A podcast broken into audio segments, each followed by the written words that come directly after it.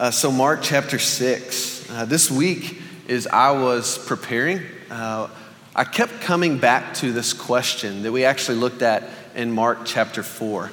Uh, it was this question that the disciples asked after Jesus had calmed this huge storm by uttering just a few words.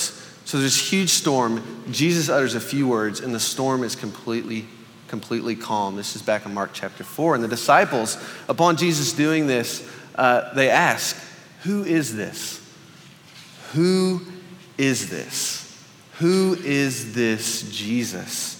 And you know, I realized this week as I was preparing, this is not a question that they asked then, but this is a question that's still being asked today, maybe, maybe now more than it ever has been by our culture. Just this subject of Jesus uh, is, is popular. Even in, even in the mainstream media, I thought back to Easter, and it was like special after special being advertised about the historical uh, figure of Jesus. Or you hop on Netflix and you've got a documentary after documentary uh, about Jesus. Uh, whether you want to watch it or not, it's there. There's plenty of information available. And what I love uh, that's been happening uh, amongst us across our whole church is that uh, we have this wonderful gift of the Gospels. Uh, and this wonderful gift of the Gospel of Mark. And I really do believe, and something I found is that it's just as life giving, uh, this, this historical, uh, factual representation of Jesus, just as life giving now as it was 2,000 years ago when these events are happening. And one of the things I love specifically about Mark is just the way that um, it's written. So, Mark, it's kind of, I don't know if you've noticed this, but it's written in the present tense. It's written um, as though like it's actually happening in, in real life. And that's one of the things I've discovered I just kind of really love about the book, uh, book of Mark. And it starts to come off the pages if you realize this. And it's kind of happened that way for me uh, over the last couple of months as we've been in Mark. And so I kind of ask you to view it through this lens, this lens of uh, present tense as though this story is happening uh, today, uh, just as it did 2,000 years ago.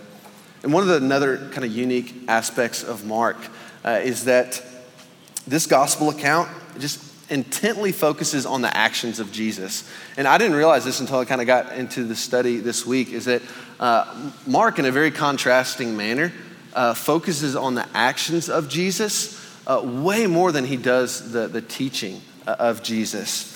And so, you know, I, I realize, you know, this happens amongst us like all the time. Let's say you ask a friend, uh, hey, who, who is so and so? You know, kind of the first thing that you think about is kind of their actions or what, what they do. So you say, oh, yeah, she's a librarian, or oh, yeah, he films weddings. You kind of start focusing on the action or, or, or what it is they actually do. It's the notion that actions, they speak louder uh, than words. Uh, you know, think about Mother Teresa, Martin Luther King Jr., Nelson Mandela. Uh, their lasting, their lasting impact was in their actions. You know, although, although their words were powerful, and they definitely used their words, it, it was their actions that allowed their words to penetrate the hearts, the hearts of people. And so at the beginning of Mark, you know, God declares with his words uh, a change in human history, a change in the course of human history. When God, at the beginning of Mark, he said, This is my son, you know, whom I love, with him I am well pleased. And so we have at the very, very beginning the words that kind of let us answer the disciples' question Who is this Jesus? He is the Son of God. The King of all people has arrived, the Savior is here. But it's by his actions that Jesus, King of the earth, begins to reveal himself to the disciples uh, begins to reveal himself to those he encounters. And I think he really has begun to reveal himself to us as, as we've looked at the actions of Jesus here in the book of Mark. And so this morning, we're going to dive in together. We're going to continue looking at, at the actions of Jesus to answer this question who is, who is this Jesus? And what we're going to find, and if you take notes, this is kind of where you're going to uh, kind of put your marker point. But one, I think we're going to find a king who is for us. Uh, we're going to discover a king that who, who is for us, number one. Number two, a king who is with us, a Jesus who is with us. And three, a king who heals and saves us. It's kind of one, two, and three. So let's dive into the first uh, part together a king who is for us. We're going to begin in verse 45, but right before this, we need to understand what happened. Sorry, said we're going to dive in. We need to understand the story right, right here uh, that happened right before this. So, Jesus and his disciples, they're tired. They're at the end of the rope. Uh, they're, they're at a place where they have been serving and loving uh, people like countless hours. And so here they are, and they're they're getting away to a quiet place. Jesus, he literally says, he says, let's get away to a quiet place to rest. So here they are, getting ready to get away to a quiet place, and they recognize Jesus. They recognize the disciples, and they begin to come in thousands upon thousands upon thousands. And before they know it, the disciples and Jesus, they find themselves in the presence of thousands of people hungry for Jesus. And so Jesus, like he always does, he has compassion upon these people, uh, and he starts to teach. And he teaches, and he's preaching, and it's starting to get later and later. And so Jesus, he sees these people are hungry, many of them far from from their homes and he says, Hey, disciples, why don't y'all, why don't y'all go and feed them? And they're confused and they, they figure out what they have. They have five loaves of bread and two fish. Five loaves of bread and two fish. And Jesus says, Yeah, go and feed them. So they're confused. They don't know what exactly he means. And Jesus, in this miraculous moment, he begins to break the bread. So Jesus, he starts breaking the bread and breaking the bread and breaking the bread, and it multiplies. They estimate 15 to 20,000 people were there and were fed and satisfied uh, by Jesus. So here we are in verse 45 after this amazing, miraculous miracle has happened. We're actually going to read now. Verse 45. Immediately, Jesus made his disciples get into the boat and go on ahead of him to Bethsaida while he dismissed the crowd. After leaving them, he went upon a mountainside to pray. I'll read it one more time. Immediately, Jesus made his disciples get into the boat and go on ahead of him to Bethsaida while he dismissed the crowd. After leaving them, he went up on a mountainside to pray. I didn't really notice this at first, uh, but the more I read this story, uh, the more significant this dismissal of the disciples and then this dismissal of the crowd uh, kind of the more significant I found it became. Because you have to think back before this day began, kind of as I mentioned, uh, Jesus knew uh, the disciples were tired. He knew that they were at the end of their rope. Um, but after loving and feeding a group of thousands, he, he saw that his disciples, they needed to be able to recharge and rest and find a quiet moment in the day. They're exhausted, uh, they're tired. And I think one of the main reasons that he sends them on ahead uh, is that he cares for them. He sees what they need and he has deep compassion uh, for the needs of his disciples. He cares for them in this moment and, and sends them on ahead. And Jesus, when he says, he says, You go ahead and I'll dismiss the crowd. And although this is kind of one short, uh, one short phrase, I can only begin uh, to imagine what dismissing a group of thousands of people uh, looks like. Uh, seriously, Jesus got done teaching, uh, you know, 15,000 people packed in Bridgestone Arena feeding the entire crowd. And then he says, No, y'all go on ahead. I'll dismiss this entire crowd by myself. I don't know if you can imagine with me what it's like sometimes dismissing a, a few people from your house, maybe like a birthday gathering. It's like, yeah, you've got those few folks that, you know, jet right away. But then you've got those folks that stick around until what feels like midnight uh, sometimes. All the house church leaders are like, yes. That, that's a great thing. You're forming, you're forming community. But, you know, it's like Jesus is here with thousands of people, and I can hardly begin to imagine this moment because you know there's those people hanging around just to tell Jesus how good a, good a sermon he preached, uh, stay around and just uh, comment and, and, get to get to know him. And what what does Jesus uh, what does Jesus do? He, he does this willingly, uh, without question, uh, while the disciples are, are, away on a boat, uh, kind of going and getting the rest that they need. And, what does Jesus do immediately after this moment? dismisses thousands of people after he got done feeding and teaching them. What does he do? He leaves to an isolated place uh, to pray, to be in and with uh, the presence uh, of his Father. And I realized this week, I was like, this is a sermon in and of itself. Uh, to be exhausted, to be tired. And the first thing that Jesus does is he goes and he gets away uh, with his Father. And I kept imagining this moment of prayer, this prayer uh, with Jesus and his Father, and just kind of meditating on what was actually happening here.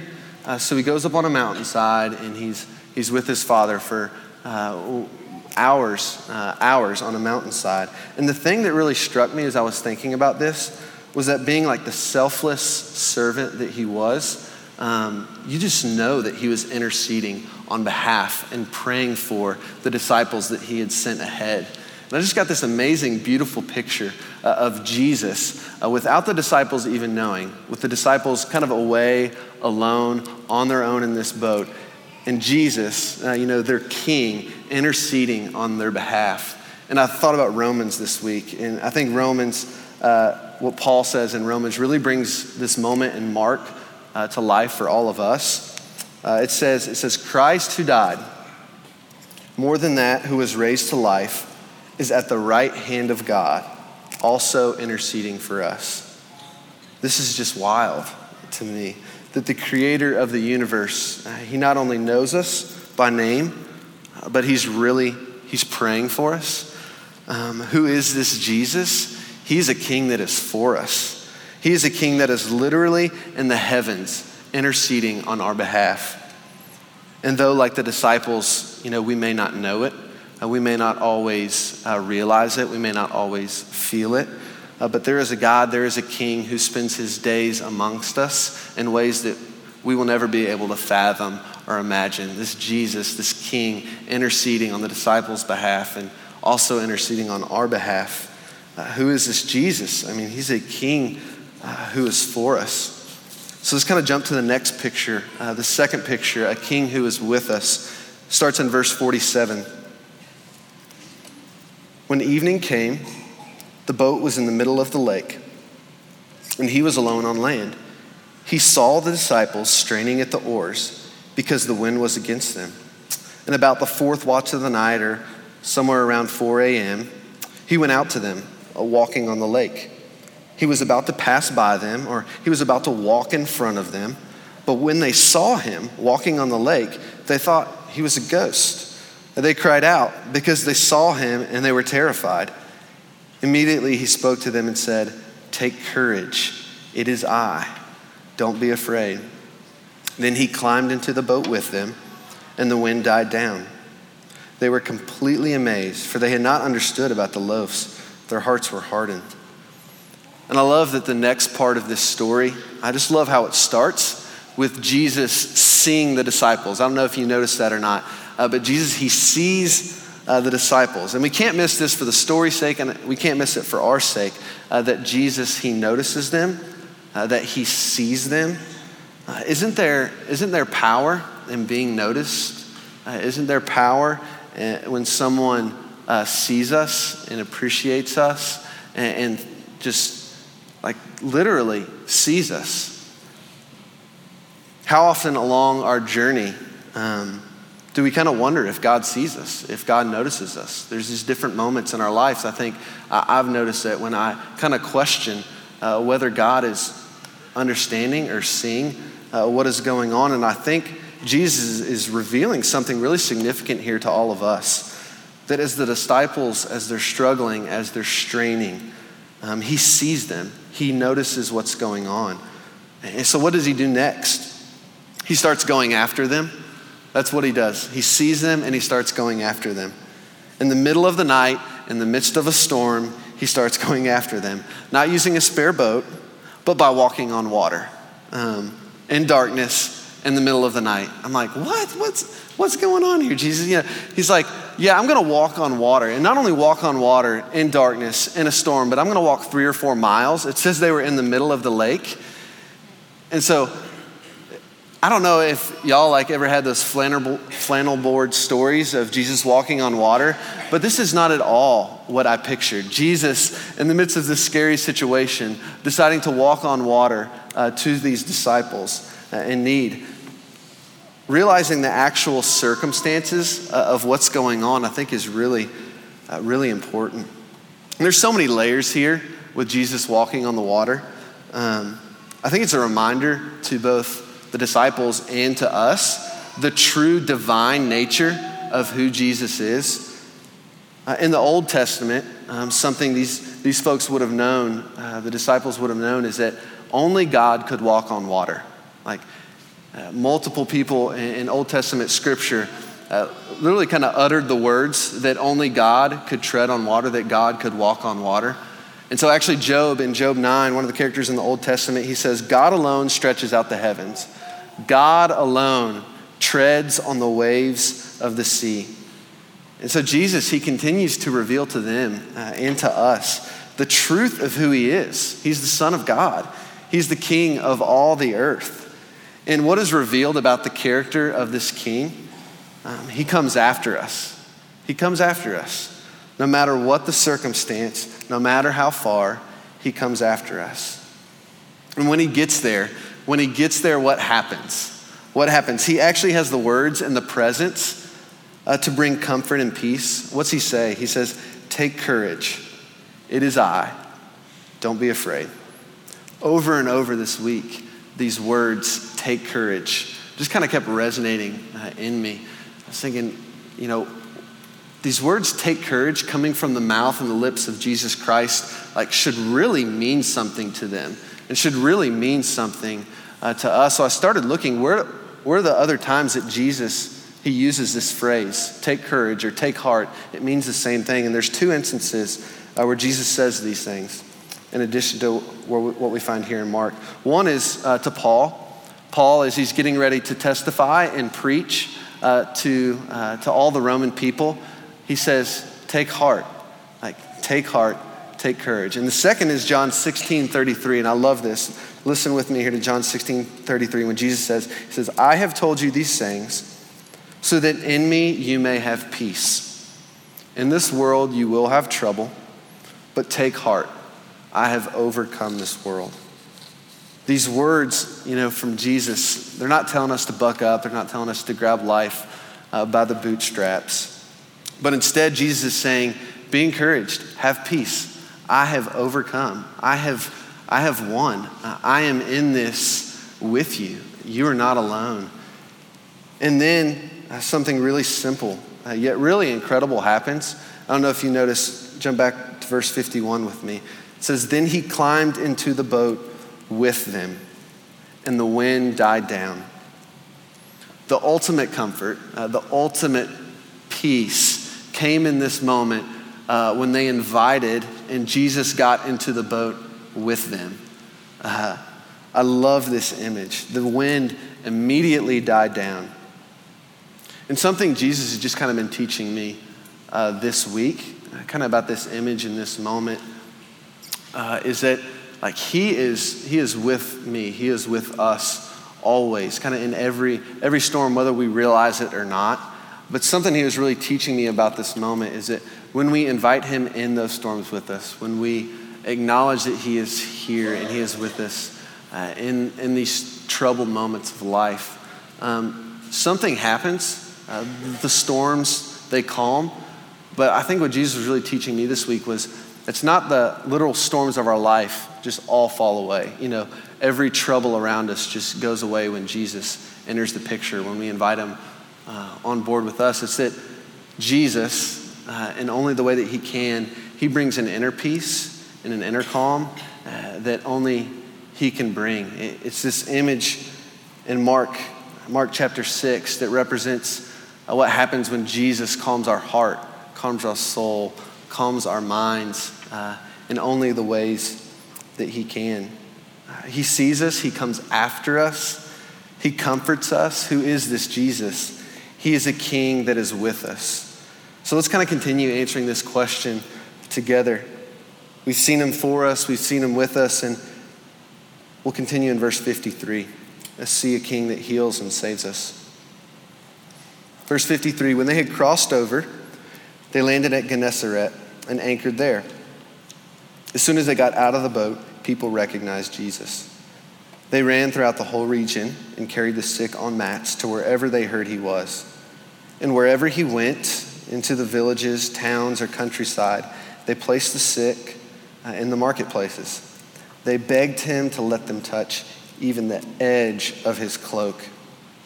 And all who touched him were healed. And all who touched him were healed. By this time, uh, the healing power of Jesus was very well known in the region. And we see that by the, the throngs of people literally running after him. We see, we see it by how news of his presence spreads uh, like wildfire. And this power, this power to heal, uh, this power to save was unlike anything they had ever seen or experienced before. And that's why we see people running after him, coming into his presence like they do here. And all who touched him were healed. I love the way this, this, this ends. All who touched him were healed. And this is a fitting conclusion here, not only for uh, just Jesus' ministry to the crowds, but just kind of a, a fitting conclusion uh, for us uh, this morning because this last word, this last word healed, can either mean uh, healed or saved. So it can literally mean healed or saved and can be used interchangeably here when we look back to the original language. And I really believe Mark, he's describing both a physical healing going on, but also a, a spiritual healing that's, that's happening uh, among these people. And it makes sense because we, when we think back to the story of Jesus healing the paralytic, you know, Jesus lowers uh, this man, uh, or his friends lower this man through the roof. And Jesus, think back with me for this moment, what does he first and foremost care about in healing this man? He says, Your sins are forgiven. He cares about spiritually healing and saving this man before he then goes on and heals uh, his, his physical illness. I love this. I love this because a God and a King uh, that is for us and with us is something we all desire. But what's the ultimate gift? I kind of kept asking that question this week. What's the ultimate gift? Is a king who has the ability to save us, a king that has the ability uh, to go, not only go ahead for us and with us, but has the ability to, to go with us and for us uh, forever, uh, to save us uh, for forever. And that, that is the king I decided this week. I'm like, that's the king that I want to follow, a king that has the ability uh, to ultimately save us, a king that is coming back for us one day to be with him forever. We have seen a Jesus here this morning that, that's for us, uh, that's with us, but also a king that has the ability to save us, uh, to bring us into life with him, not only now, uh, but for forever. And that's this picture uh, we see at the end of Mark chapter 6. So, a king for us, a king with us, and a king who saves us. And I kept thinking this week, you know, how how is it that I want us to sit around the bread and the body of Christ? How is it that we take this story and we reflect upon this story um, in our lives? And I thought, you know, where is it that we need to be encouraged? Where is it that we need to be reminded uh, about a Jesus uh, that, is, that is for us, that is with us, that also has the ability uh, to save us? So, here in just a moment, I, I want to ask y'all to go kind of with this story in mind and just kind of ask yourselves, ask the people you came with, where is it that you need to be encouraged? Where is it that you need to be reminded of who Jesus is? Uh, do you need a king that's for you right now? Uh, do you need a king, a savior that's with you right now? Or maybe you haven't yet fully accepted and decided to follow Jesus, and maybe you need to be saved by Jesus for the very, very first time and accept, accept him for for who he is. But this is kind of how we're going to end our time together. Uh, in just a few moments, Dave's going to kind of come back up and lead us into a time of, of prayer over and in the city. And so I want to invite y'all to, to bow your heads and pray with me, and then we're going to take, take communion together.